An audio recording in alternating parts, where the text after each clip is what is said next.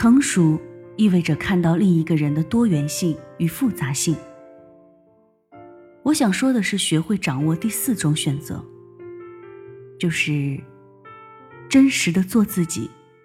当然是说出内心真实的想法。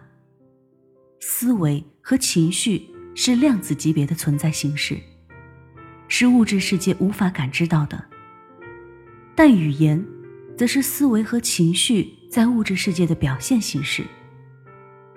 如果你一旦发现，做真实的自己会得罪别人，那么就意味着在说话之前，你的思维和情绪本身就会有攻击性的能量。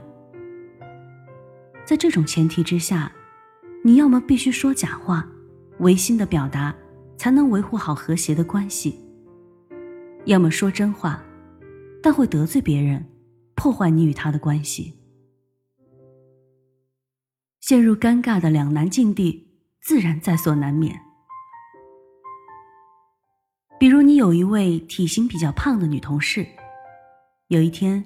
她穿着一套贴身的连衣裙走到你面前，带着些许兴奋和期待问你：“这是我刚买的，怎么样？”你看着她穿出来的样子，无论是身形的曲线，还是赘肉的曲线，都层层叠叠尽显出来。遇到这种情况，大多数人会觉得很为难，要么真实的做自己，实话直说，你穿这样。更显胖不好看，要么违心的说，还不错，挺好看的。但事实上，你还可以这样说：这一件没有你上个星期穿的那一件宝蓝色的套装好看。那一件比较凸显你利落的气质，而且很好的修饰了你的曲线。相比的话，我觉得你比较适合那种风格。你看。这样讲既说了实话，对方的感受又不会太差，而且你也真实的给出了你的建议。这不是一个技巧问题，而是一个生命状态的问题。一旦把它看作是社交技巧，那么这种表达就会流于肤浅和僵硬。能够真诚的说出这样的话的人，他的内在一定是中正。而多元化的，他不会轻易评判一个事物绝对的美丑、好坏、善恶。他能超越单一的价值观，而且对他人是充满善意、发自内心的尊重的。这种状态一定是贯穿于这个人的生命背景的，而不是为了说出得体的话而生硬的去编凑出来的。如果平时内心就是刻薄而单一的感受世界，遇到事情便想临时抱佛脚的去表达善意或者欣赏，那种好像在偷穿别人衣服时的尴尬感就会出现。所以重点不在于语言，而是能量。如果“能量”这个词大家觉得太玄乎，那么我换一种表达方式好了，我们可以叫它。起心动念，这就是为什么慎独如此重要。慎独最早出现在《大学》《中庸》，莫见乎隐，莫显乎微，故君子慎其独也。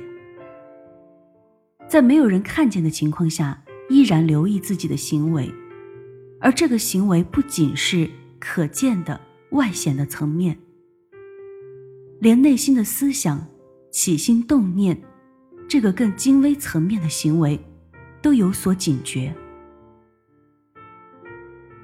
在我的公司里，团队的伙伴都知道，周凡要求大家不仅不能说别人的坏话，而且连想都不能想。这无关乎道德，而是为了守护好自己的能量状态。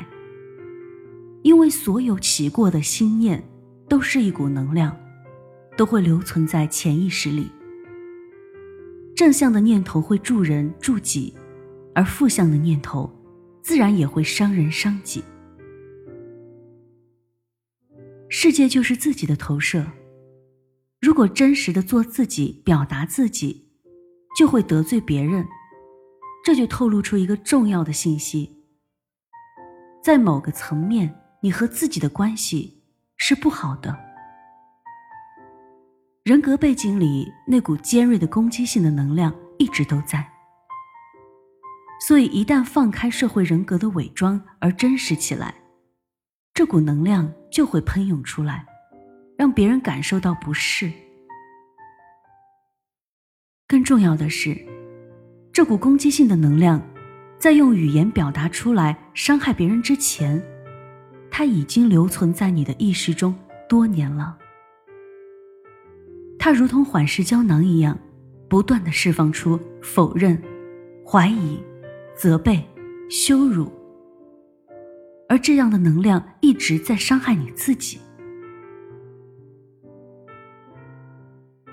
不然，你以为？那些突如其来的愤怒，或者是突如袭来的无力感、无意义感，是从哪里来的？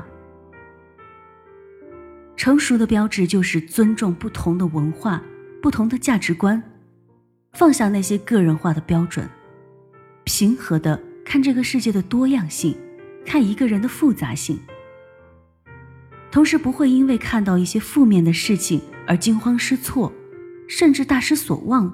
或者愤愤不平、心灰意冷，觉得世界辜负了自己的美好期望，而是借由这些线索去看到自己的盲点，看到自己成长的方向。